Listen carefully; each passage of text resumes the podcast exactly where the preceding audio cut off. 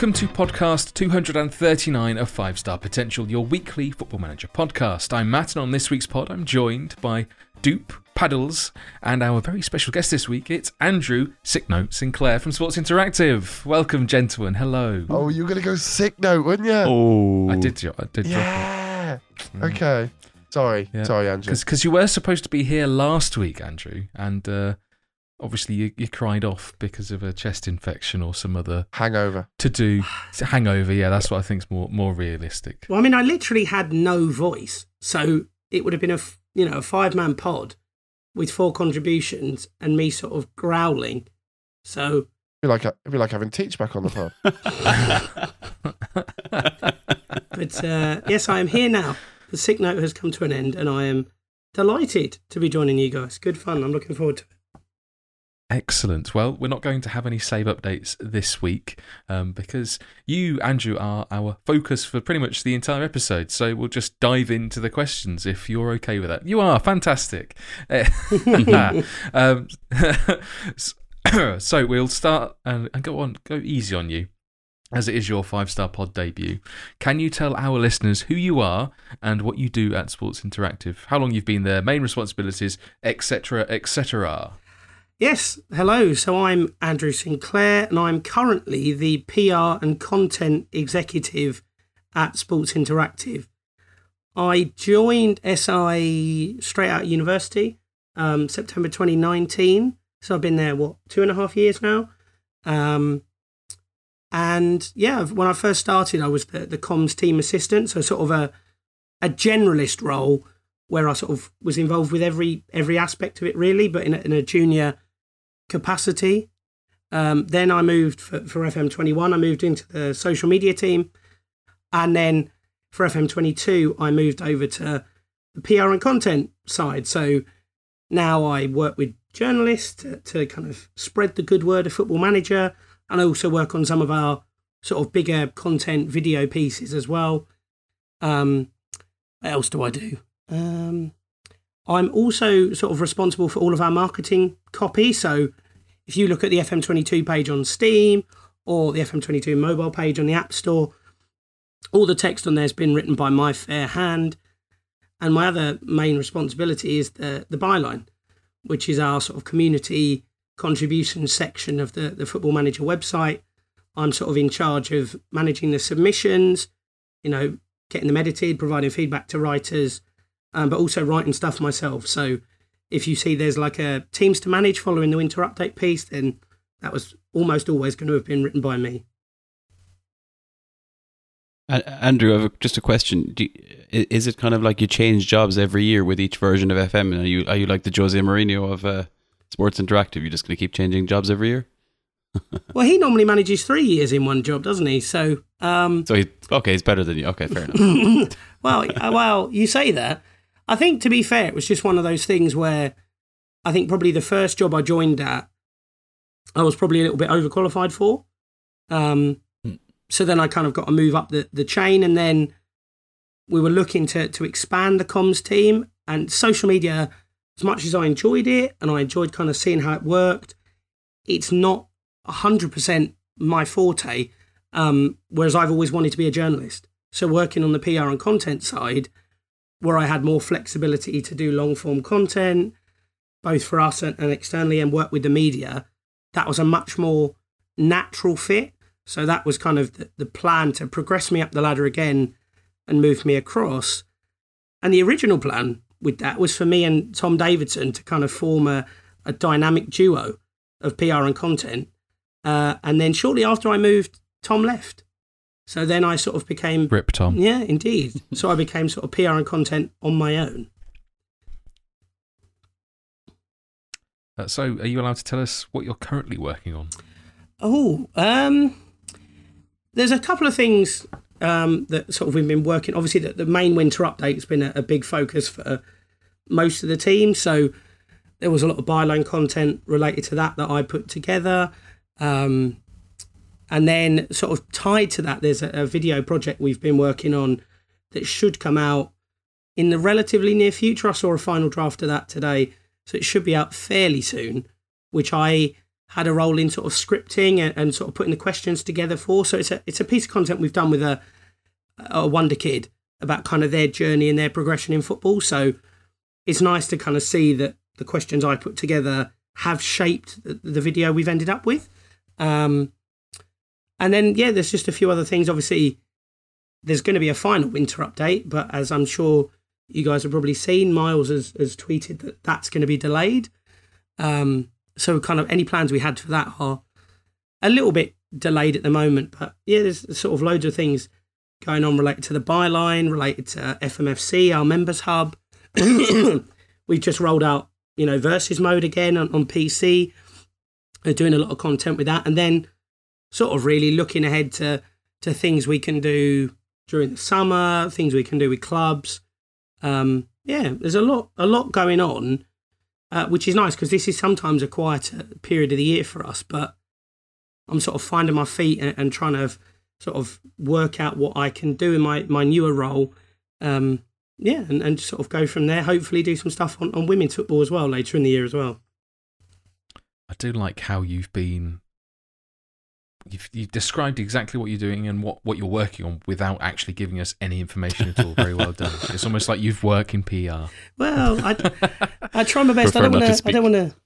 Well, yeah, I didn't want to spoil it. I was about to just blurt it out, and then I thought, well, probably get told off if I do that. So There, there is there is that. Yeah. You know. We'll no, save there that is for a, after there the is a no, there is a there is a lot of stuff going on. Um, you know, I had a conversation earlier today with a a club that want to kind of work with us on some video content. So it's all at the moment for me. A lot of it is kind of conversations, putting the groundwork in place for stuff that hopefully the next few months you guys will start seeing that the benefits of through social platforms or, or written content, whatever that might be. But yeah, lots of things, lots of fingers in lots of pies, as it were. Dupe likes this. Mm, Um, Okay. um, uh, really Andrew, jokes. quick question, Andrew, about the byline. Obviously, I know the byline quite well, and I think myself and Joe have both written some pieces up there, as have a lot of the, the bloggers around the place. Could you maybe tell us, like, the I suppose, how did the byline come about? Uh, are you going to take full credit for it now, um, and just just call it like it is? Um, and and I guess how it came to where it is today. I mean, so no, I mean the byline started before I started at SI. Okay. It was sort of the the brainchild of, of Dom and Tom Davidson to kind of open out another platform to talk about football manager. You know, we'd seen what fan sites were doing in terms of, you know, written content about teams to manage or roles or tactics. And I think there was a feeling, you know, why aren't we doing that ourselves? You know, we've got Mm. people internally who are experts on the game. You know, I mean, they're the people who make it, so they know how this stuff works. Um, but you know, we want us, we want ourselves to have like a, a, a hub, a forum for that content, and it gave us a way to work with, you know, the community. Um, and when I joined SI, it was kind of like I'd seen what the byline was, and I, and I obviously, you know, my background, you know, with, with you know longer form written content and, and journalism, that was something I was obviously very passionate about getting involved with. And basically, I kind of like wheedled my way in soon after I started. And then kind of Tom and Dom were like, look, if you want to run with it, you can. And then it kind of became something that I've run with to the point for, for FM22. It's kind of been my prerogative, really. I've been or become sort of the go to person for community guys to come to with suggestions or pieces or whatever. But also internally, it's kind of like Andrew knows what's going on. He's got the schedule. He knows what he's doing. So, yeah, it started before me, so I can't take any real credit. But I'm, I'm definitely You enjoying made it being what it involved is with today. it now. Yeah, we we Well- we know.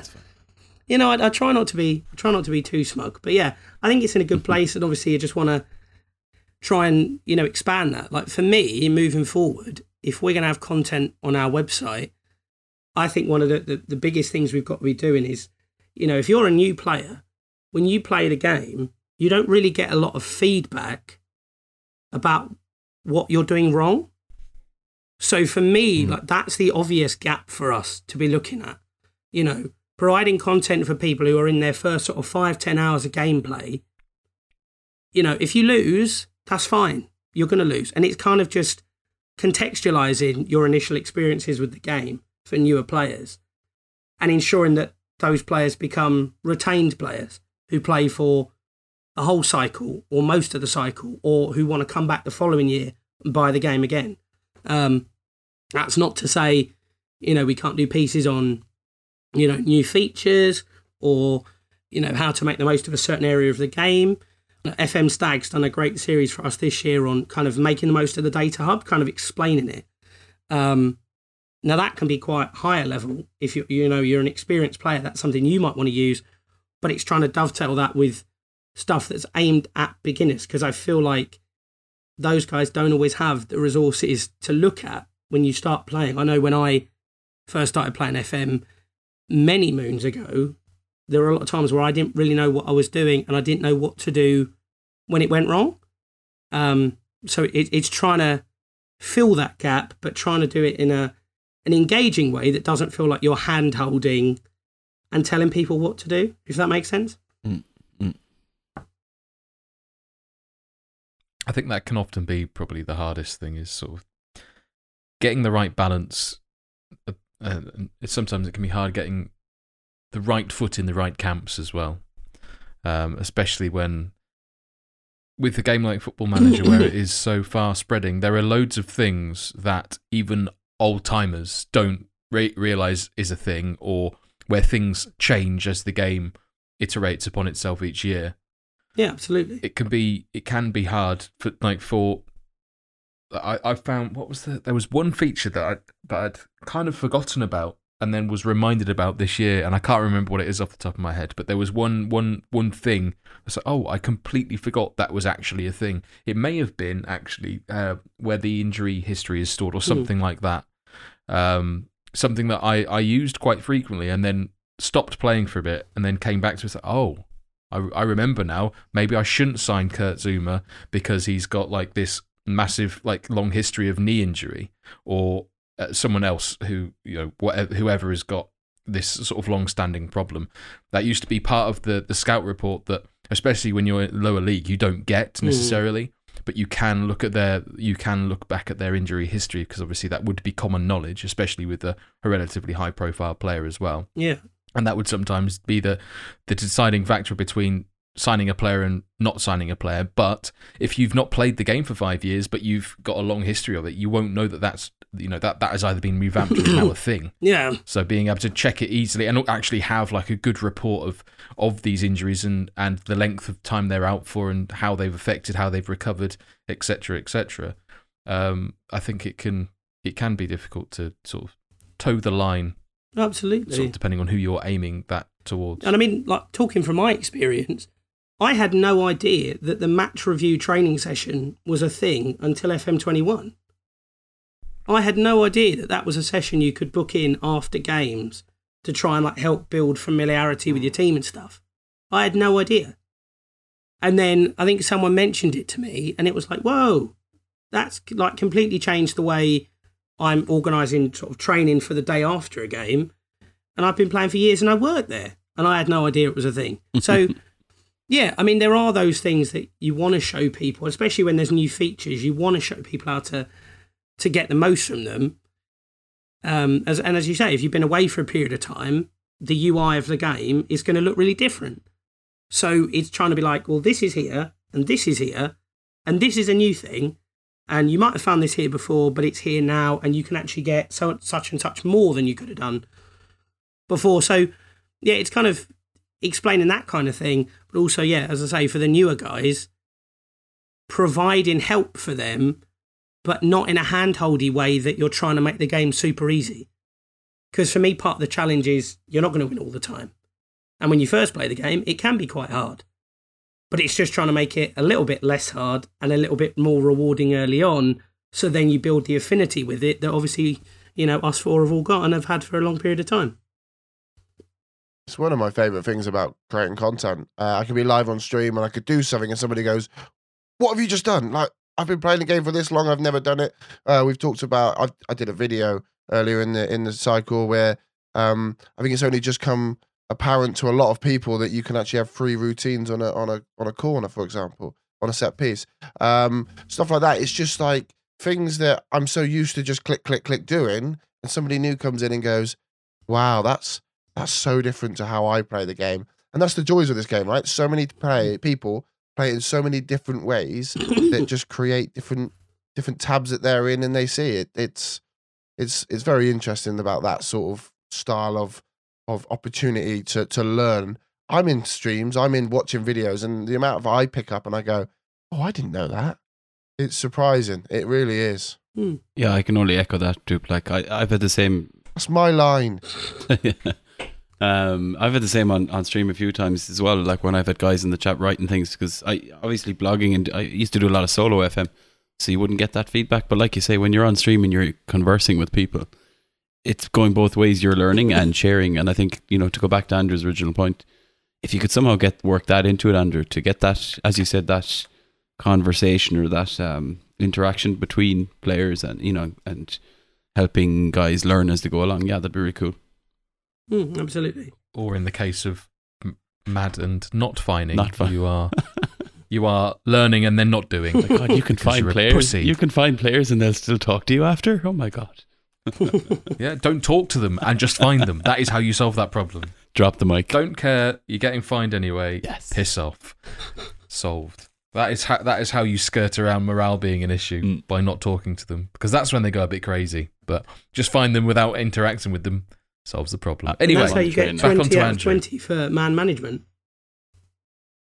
Uh, it's not. It's how you get uh, 19 in uh, discipline when you started with no coaching badges within three seasons. So, um, but yeah, less of me, more on you, Andrew. So, what is your biggest achievement so far uh, working at Sports Interactive? Obviously, you've you've done a number of jobs and you've you've worked with a number of departments. You've worked with a number of like actual people as well. So, um, Yeah. I'm sure there's scope for an interesting answer here. Yeah, I mean, I mean, I, I suppose as a, a starting point, it is genuinely a proud achievement to have been part of a team that has made three games.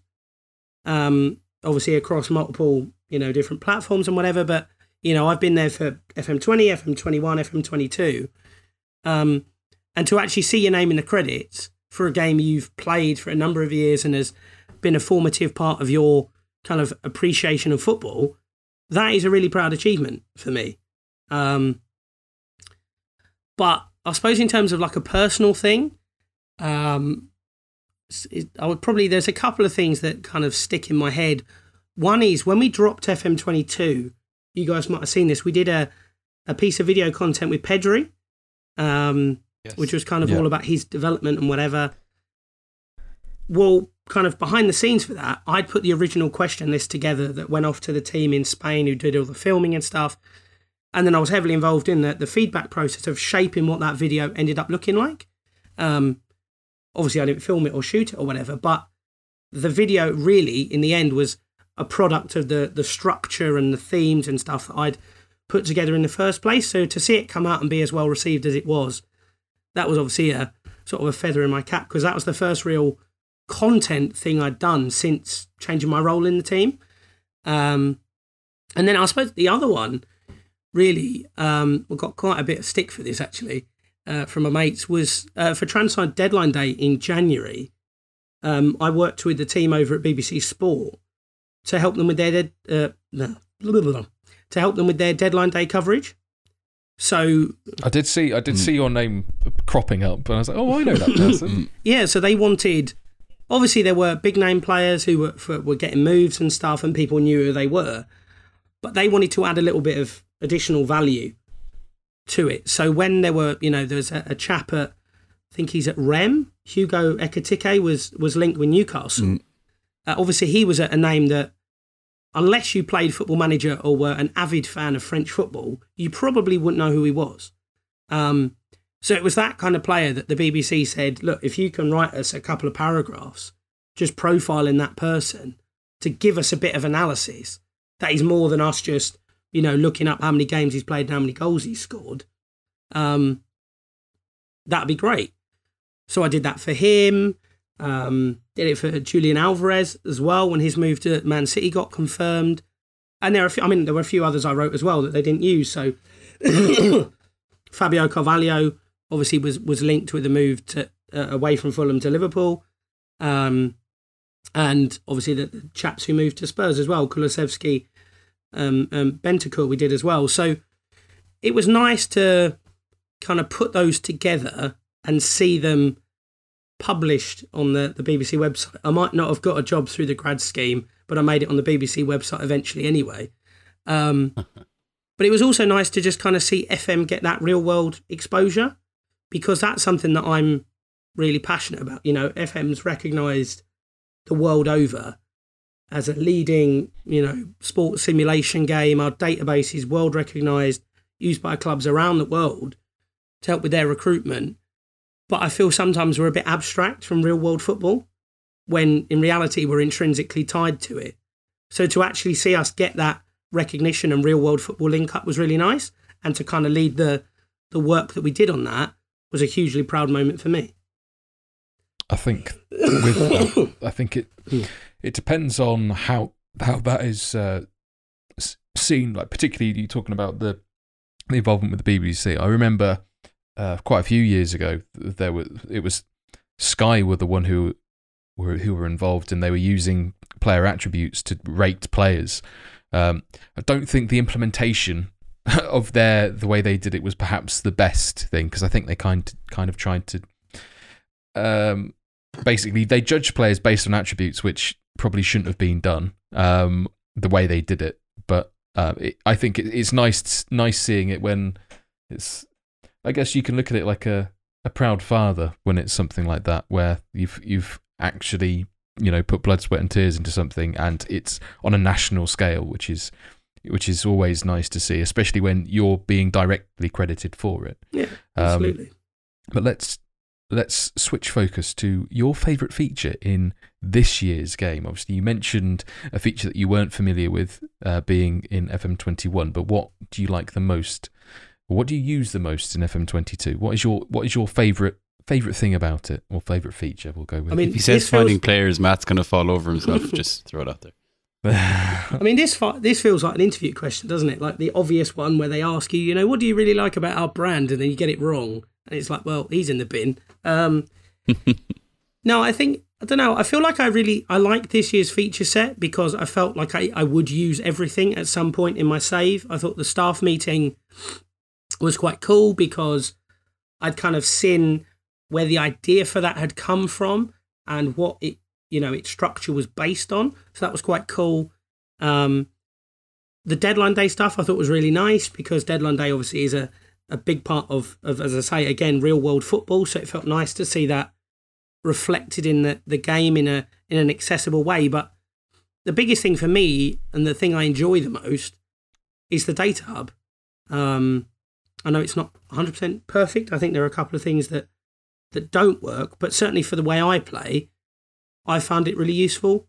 I think it's you know there's a load of metrics in there that are sort of give you really tangible information. You know, you can look at it mid season and go, you know, crikey, we're doing really well, but we're facing on average the same number of shots every game as, you know, a team in the bottom three.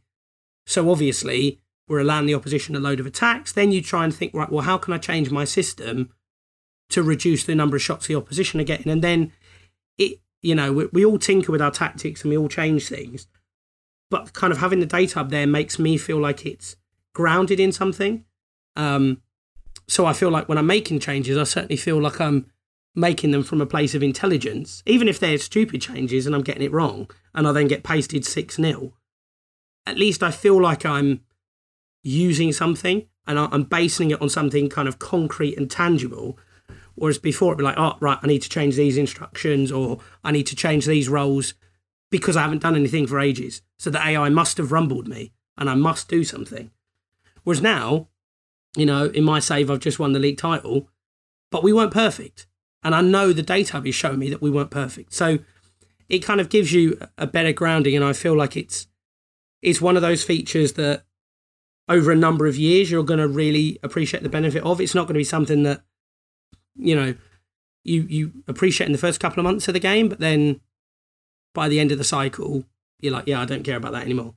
Um, for me, it's one of those that you can keep coming back to, you can keep learning from. It will be different in every save, and it's going to be something that's only going to grow and develop from here. So yeah, be the data hub for me. So I I I hadn't used the the data hub in my current save, which has been a bit of a journeyman. It just started off. I just started it and just went from there. But uh, mainly because I've been in non-league Hmm. for a number of seasons, and they just that you just don't get good quality data analysts at that level, uh, or at least I couldn't get any that would sign for me anyway. So it was kind of a, a bit of a redundant feature for me, at least until I joined Groningen uh, out of the blue, and they have a, a decent setup there, and actually having access to it enabled me to make a positive change in game, and ultimately I was supposed to be relegation fodder, and I ended up finishing fourth in the, my first season there, um, and beating the likes of PSV, Ajax, Feyenoord to you know to finish strongly. And the, data hub enabled me to do that because I noticed that I kind of knew what I wanted to do but it, it kind of it was justified by the data. And I think having that uh, a better presented functionality at least makes you feel more like a proper football manager making a decision based on something rather than based on a hunch Mm. or obviously you can make changes based on what you see in the match engine but sometimes it's just if it depends on on uh, an individual's level of immersion and how much they want. But I think sometimes it's nice to pretend a little bit more, uh, role play a little bit more, and I think the data hub certainly helps with that. Yeah, I mean, I, I can talk about from my save as well. You know, I'm managing Burnley, and I've set up in a very sort of Dyche esque, Raz likes this. uh, a d- a sort of I a, a don't. Dyche esque four four two, and obviously the emphasis is on you know crosses into the box to you know big Chris Wood, or it was certainly when he was there before I sold him. But kind of the first season, I had Dwight McNeil, and he was great. But my and I had Cornet on the left, he was great as well.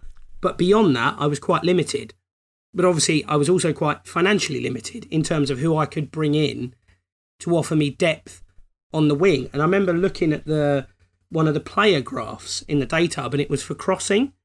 Um, and I saw that Patrick Roberts had produced like he's he's sort of crossing. He was crossing at a level that was you know a massive outlier in the league, and I think he was playing for you know Norwich or Fulham or someone. Um, and he wasn't very good. Like the, the team he was playing for, sorry, weren't very good, and they ended up going down. But he was like one of the most prolific crossers and most effective crossers in the league. And it was like, well, you're going to tick the boxes for me. And I saw that he was, you know, coming up to his the end of his contract with City, and I was like, right, well, I'm going to offer you a deal because even if you're second choice on the right hand side, I know that when I bring you on, the game is telling me you're going to do exactly what I want you to do. Um, and I brought him in, and he was absolutely brilliant. He was perfect off the bench, and I think I got the two seasons he was there, something like 22 assists and nine goals, which for a backup winger I was really really happy with. So yeah, that was an example for me of of actually using it in a scouting sense that was really effective and was far better than me kind of using the player search and looking for players with a crossing attribute of X or you know a dribbling attribute of you know 16 or whatever it was. That was something that I went in, looked at the graph, found a tangible example, and it made a difference to my team. Which, as you say, it increases that immersion of the save because you feel like you've achieved something yourself. Yeah, and that, that kind of goes back to what you were saying about getting the right level of hand holding, mm. and I think I think when it's it's when you make the it's the same when you're making a an in match change and it works. And it's like I've read this perfectly. I've followed the advice. My game plan has worked. Or I've realized my game plan isn't working and using the the the touchline tablet I've I've reacted to the data I can see and my change like I've man marked a player out of the game and they're no longer effective. Like they were battering me with key passes. Now they they're not getting a sniff. Things like that it's like yes Mm. this is why I like playing this uh, because it gives that you gives you that sense of fulfillment that you've actually achieved something rather than just like being a spacebar monkey and smashing it like like to get through the save as quickly as possible. I know some people like playing like that way, David, um, but but but some sometimes you want to play a bit slower and actually appreciate what you're doing rather than just building a super super team. You could argue unrealistically, um, depending on on what team you're with. You know, you you will get some people who sort of rinse and repeat there or completely replace their entire team one season. Not saying that's the wrong way to play, but it's slightly unrealistic, especially when it comes to like team dynamics. Um, you don't see too many teams unless it's non-league, and there's been a drastic change where all of the team is released and they have to start effectively from scratch. But even then, that's fairly rare um, in in the real world, as it were. I like what you said as well. Like, I mean, going back to that Patrick Roberts crossing example, I mean, we've seen a lot of kind of moneyball ideas with FM, and it's it's obviously really tough to implement. But as you're saying it, I'm just thinking of the movie when he just keeps saying he gets on base, he gets on base. It doesn't doesn't matter if he can't throw, it doesn't matter if he can't hit, he gets on base, and it's just like Patrick Roberts might not score, you know, he might, he can't pass the ball, can't do it, but he can cross. That's all you need. You're buying crosses, so fair, his good. passing isn't that bad. I mean, I'm sure he's been downgraded, but I've had him in a number of saves because he was a, especially when he was still at City, you could loan him and they'd loan him for no wages at all. So he was an a- absolutely fantastic budget option that could dribble for fun. Mm. And so he would cause problems, guaranteed. And he was quick. He's been downgraded a fair, fair amount now, but he was always a good option. And then he would inevitably be released as well. So you could always pick him up on a free after the loan expires. So he was always a fantastic option for that, like on past games. Mm. I'm talking sort of FM 17, 18, maybe 19 as well. Hmm. Let's not sleep on Patrick Roberts. It's, it's mean. what I what I will say is uh, just your comment about making a change and then seeing it actually happen. I had that on stream a couple of days ago, and uh, I noticed something, and I thought I'm going to drop this guy back, uh, put this guy forward, change his role, and see if we can get a goal from him. He scored, and then afterwards it says, "Do you still want to make this change?" So actually. I was getting very excited in stream, thinking that the change that I had made has caused that, and actually, no, it hadn't. It was my previous tactical decision that, that, that caused it. And I was so hyped going, let's see, I do know what I'm talking Oh, oh, I don't know what I'm talking Okay, no problem. Oh, dear. It's all right. Doopy outing We won the- himself. We won the Champions League, it's fine. goat. Oh, sort of. Uh, right, we've asked all your colleagues a, a similar question, um, which is asking for a hint or a tip in the game that people might not know about. Do you have Ooh, one? Yeah, well, this might not be. Um, it's not some sort of big clever tip or whatever, but it was a. a Dave and factoid. Reload. Well, no, no, no, no, no, no, no. that they were that was many years ago. Teenage Andrew thought nothing of that. Um, Oh my! How how, how did you get a Oh. job by Ooh. by by admittedly? Was that not an interview question? uh, no. Um, I just it, assume that's it number bloody one. well should be. That should be part of part well, no, of the. I think. like, have you no, ever to be real- fair, I think that was. There's the door. See you later. I mean, to be fair, I think that was when I was like 14, and it was like I'd always played the handheld one, and I'd always picked a big team, and I think I played the PC one for the first time, and I was naff, and I didn't really know what I was doing, and then it, I think I can't remember who it was. I think I was playing in like the, the National League or League Two, and I like, had a bee in my bonnet, like I'm not prepared to lose to this team. Like no matter how bad I am, I'm not having it that I'm losing to this team. I can't remember who it was. But I think I saved and reloaded that game like four times. Um, and then, but then I felt really dirty, and then I was like, I've got to abandon that save now. Rightly so. Um, and Rightly I, I've so. not, I've never done it since. But no, the tip I was gonna say, this was something I actually got from my old history teacher at school. Um, so when sort of managing, Big FM player. he is, he's a, he's actually the reason I got the job at SI. Um, Is it Clates? no, no, no. This is uh, Mr. Tom Davies. He actually sent me the job advert at SI. So I wouldn't have seen it unless he'd sent it to me. Uh, and then I applied and got it. So uh, a debt of gratitude to him. But no, he, he always manages sort of lower leagues. Uh, he tries to pick sort of the nearest non league team to him and try and build them all the way up to the, the top flight. And his way of doing it, certainly before the, the Brexit days, was to just try and bring in as many young foreign players as possible and then sell them all for a profit and then kind of build the club in a, a sustainable way. Um, and one of his tips that I've sort of taken on and used in lower league management myself is if you get, you know, a, a decent young player, say sort of 18, go to their profile, look at their agent, and then go to the agent's profile to see all the other players the agent's got on their books. And then just scout all the other players that the agent has, or, you know, if they're free agents, bring them on trial, whatever. And then use the agent to bring in the players because obviously you're going to be limited in terms of scouting, staffing, and whatever. Whereas if you go through the agent, you're going to get a long list of players. Some of them will be misses, but a lot of them will be hits. Um, and that's been a really Quite- I really like that. it's been a really effective strategy for me in the lower divisions because you'll find someone and you know they're not always of the same nationality but sometimes they are and it might be that you get four or five players from that same agent and then suddenly your team's got a lot more depth or strength or whatever so that would be my tip would be using agents to find new players which I guess is even more prevalent now with sort of the prevalence of agents and their role in FM22 as well. Mm. So again, tying in. This is nice, nice and neatly done. Well done. Right, we'll move on to some slightly lighter questions. Then now we've grilled you about your sports interactive bits and pieces. So, who do you support? I think is the the key one. Well, so I'm a lapsed Arsenal fan. Um, was an Arsenal fan from the age of about nine, ten, and then I sort of when I went to university, I realised I watched a lot less of Arsenal.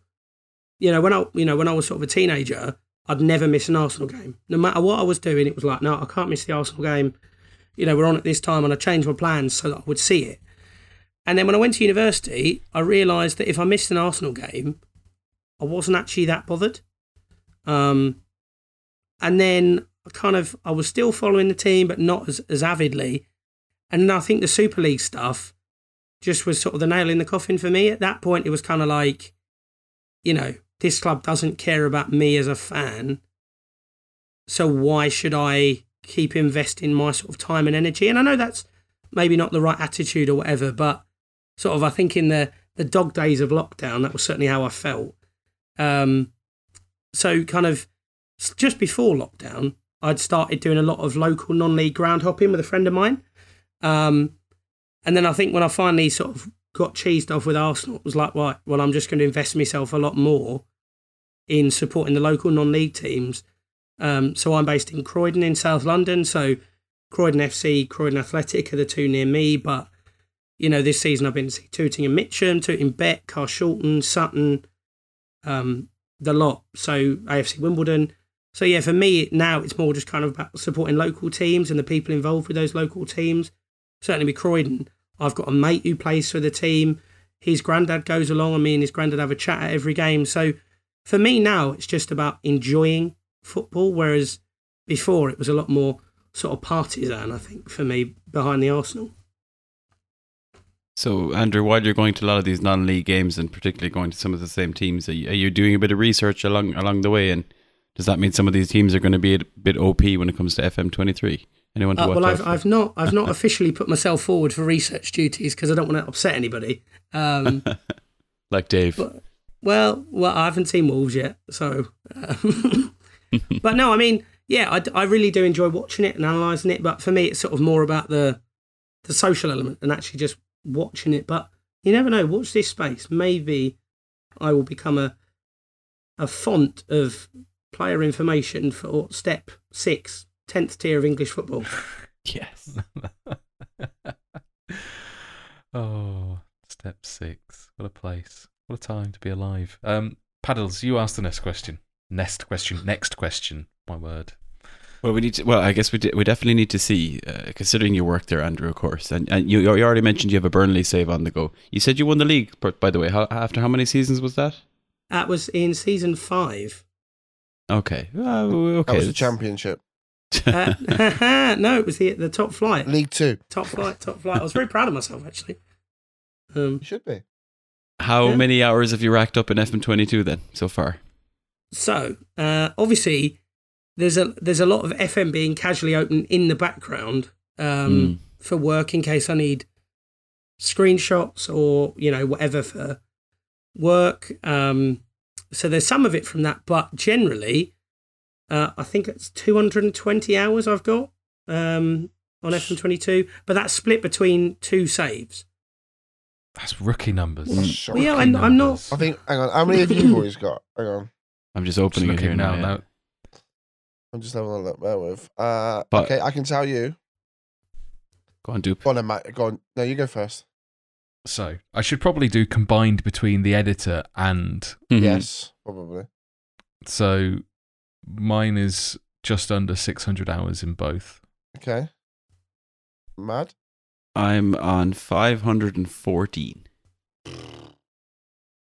Uh, yeah, I don't want to really tell my hours. um, I'm on 916.9 Oh. hours.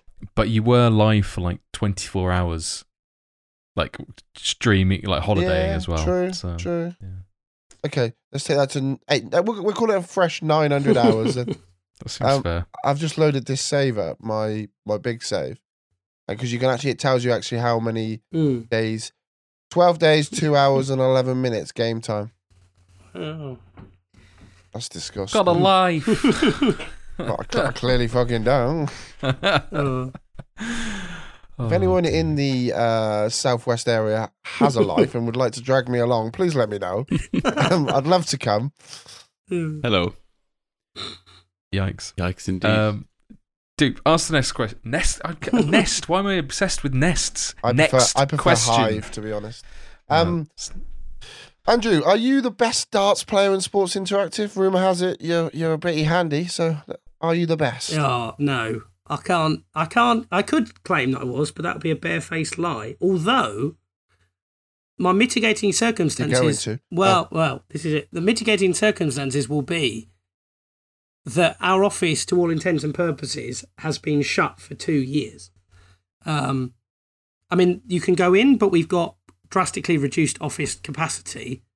Um, so I've not really been in, and even if people have been in, you've not really had people playing darts. So I imagine the standard that we had before was probably dipped a fair bit, and I have got a board at home. Um, but no, I wouldn't have.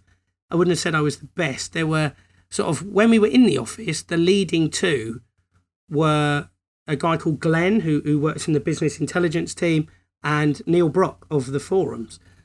Uh, Neil's had some shoulder problems though, so I feel like maybe Neil's more on a par with me now, and maybe Glenn's in a league of his own. But you never know. I'm a bit of a dark horse, so maybe when we're back in the office, I'll have come on leaps and bounds.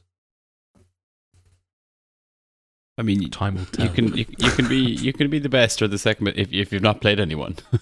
so you're undefeated if nobody actually can play you to beat you. So stick to that.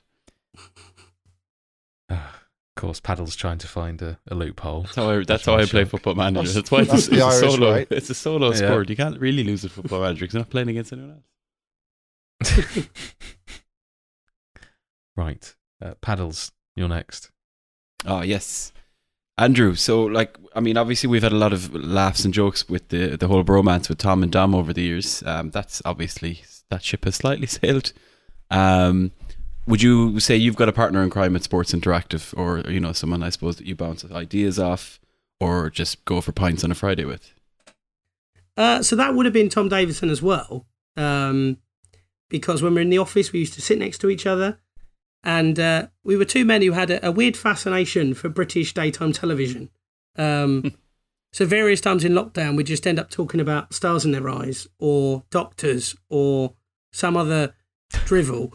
Um, but I've got a line. yeah, I've got a lot of questions, but I don't want to go down there. um, but yeah, I mean, we also, you know, big Toronto Maple Leafs fans and stuff. So yeah, Tom was sort of, uh, I was sort of like a, you know, good friendship with Tom outside of his bromance with with Tom.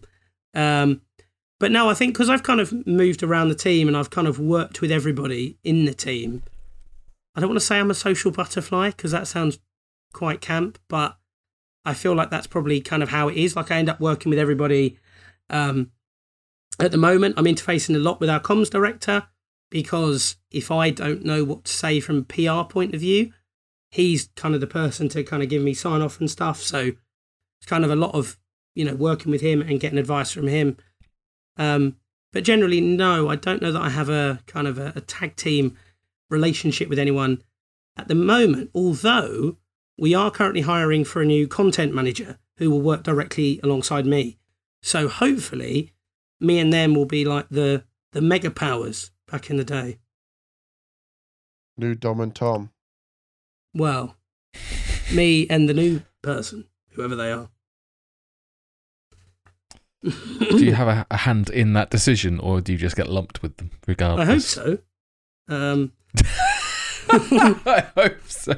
no, I, I I believe I will because we'll be working alongside them on, on on a content perspective. So yeah, I will be involved in that process. Yes. Excellent. Um, is there an unsung hero at SI that deserves a shout out? We've asked the similar que- well, this same question to pretty much everyone we've had on recently. So Ooh, um, uh, don't don't feel obliged to to respond with anyone else that, that's already been on. um, Hmm. I'd Because no one said you, so I wouldn't say me either. Um, oh, that's quite a tough one, actually. Um, obviously, you know, we've got a wonderful team. You know, that there are some, especially on the dev side, some just wonderfully talented people who have a level of knowledge that is well beyond anything that I can comprehend. Um, most of it goes well over my so head. PR. Um, but if I'm it, on a serious note, on the unsung hero thing, I would say the research team, because without the research team that we have, we wouldn't be where we are. Um, and I think some of our reach- researchers do wonderful work and like genuinely know so much about the football in their local area. Like um, our head researcher in South Africa, uh, Rob Delport, he's actually a journalist in South Africa, a football journalist but he like he knows so much about the football scene there, and like he does the research because he's passionate, uh, and you can see that in the, kind of the way he rates players and assesses players and stuff. So yeah, for me, it would be the research team because I think it's probably taken for granted a lot of the time, but they do do great work, and if they didn't, we wouldn't have you know been around as long as we have. I feel that we need to just reference the fact that some of the members of the research team, i.e., Wolves, could do with a bit of an, you know, a bit of an improvement. Yeah. well, I, I did say the research team in broad terms. I didn't say every Okay, yeah. researcher. I I was going to say because some let the team down. Well, you know, they've got to be passionate about their, you know, Portuguese. Have you Portuguese. seen Jimenez? Well, Have you seen Jimenez this year? And you seen him on the pitch? I, I prefer yeah, not to has party. speak. I'm talking to you. I prefer not to speak. If Oh, I yes. if I speak, I'm in big trouble. That- I mean that that's appropriate for Wolves as well, isn't it? Really, With the Portuguese link, but- Enough about Dave's save. Anyway, right. Uh, final question then. Uh, anec- anecdote time. So we've we've had various tidbits uh, of people's storied histories about interactions with famous people um, of the the SI folks we've had on the pod, um, ranging from Tom's shots with Sam Allardyce, uh, Brocky borrowing Ray Houghton's boots, um, and obviously CJ getting nutmegged by Rachel Yankey.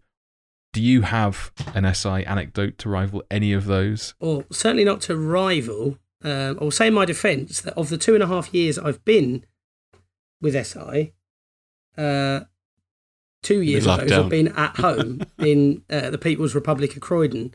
Um, so you know, for a long period of time, the most famous person I saw was my mum. Um, however, there is one thing that How, sticks in. hang on, hang on, hang on, hang on. Hang on. Your mum's famous. oh no, famous mum? not at all. But I was just saying, Oh. you know, she was the only person. You just said that the most famous person you know is your mum. No, no, no. She, well, yeah, but she was basically the only person I saw for lengthy periods of time. Oh, okay. Um, but no, there is one thing that sticks in my head. So um, you might have seen Miles tweet about these in the past.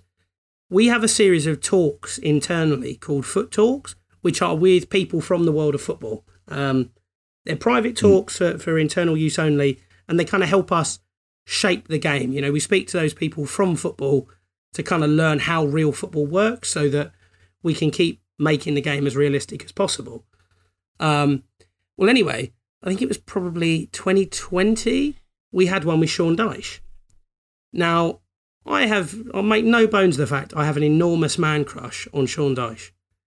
um, and I got told, can you, you know, collate questions from the studio for Sean? And I was sort of like, you know, with pleasure. So I got questions from the rest of the studio, and there were quite a lot. Obviously, he's an interesting bloke. But I think there were maybe like 12 questions from the studio, and then about 16 just from me. Um, anyway, I sent them off, and it was kind of like, Andrew, you know, he's not sitting down with you for an interview with the Athletic. You know, this is to help the development of the game. So a lot of the questions got scratched off. But anyway, we had the thing, you know, Miles is talking to him. It's really useful. I, I, I'm obviously loving it. And then I get promoted to be a panelist on the Zoom to ask, I think, the three or four questions of mine that got shortlisted. Um, and then I go to ask the first question, and my voice completely breaks. I end up sounding like I'm about 11. And I was like, Hi, Sean, will you be my friend? Um, and it was like super mortifying. And he's just looking at me like, Who's this weird chubby geezer? And then it was kind of like I recovered and asked like a really useful question. But I sat there and I was like bright red. Um, and I felt really mortified because it was kind of like I've met my hero and he now probably thinks I'm a complete tit. Oh, that's so sad. I'm so sorry. If I want to give you a hug, I feel that bad for that story. To be fair, it probably wasn't as bad as I thought it was, but like in the moment, I was like overwhelmed. No, no, no, no. CJ mentioned it when. Uh, I'm joking. I'm joking. I'm joking. no, I uh, no one asked. I know, but uh, born in the same hospital as Sean Dyche. There you go. Yeah, no one. Uh, I've already said it. Deep. You can't say it again. That's- so amazingly, at Screw the same you. time, they have different uh, skincare routines. Apparently, Wow. I- I don't understand the joke you're going for I'm saying you're an old git like Sean Dyche. Hey, okay, no Sean slander. He's a specimen. Sorry. Sean. I mean, Andrew, I mean, you're talking about this man crush on Sean Dyche and no slander. You've taken over Burnley and sacked him. Poor lad's on the job line Yeah, because you, true. you know, I mean, I have How could you do you've that? muddied Sean I have spent the entirety of my save trying to ask him to join my backroom team. And every time he says, I don't want to be your assistant hello, manager. Sean, can you join my backroom team? Yeah, yeah. There's like a bit of my heart that breaks every time. Um, it was like I think I had a save in FM twenty. So like I'm a big fan of kind of like old time music, so like Frank Sinatra, Dean Martin, and whatever. Um, and I was managing in Iceland, and I found that there was a manager of another team, an English bloke called Dean Martin. And I then was like, he has to become my friend in the save. He has to become my mate. We have to become close acquaintances, and he has to become my assistant manager.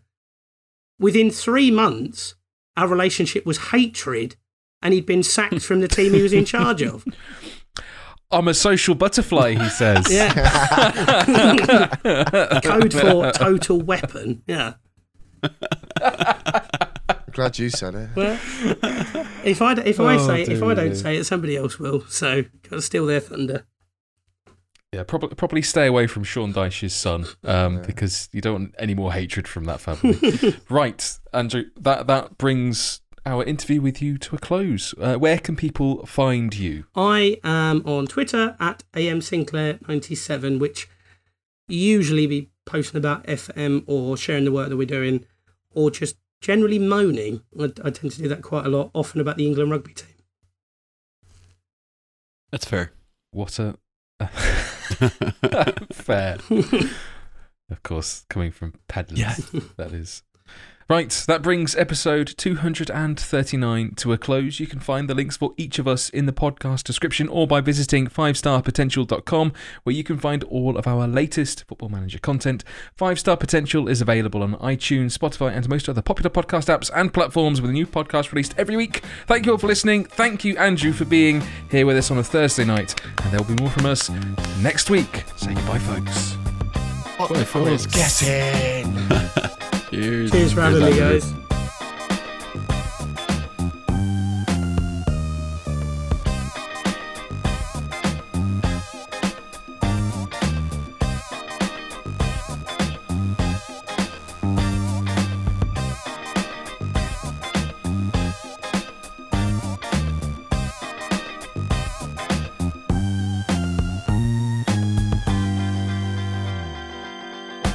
Love you, Sean Dyche.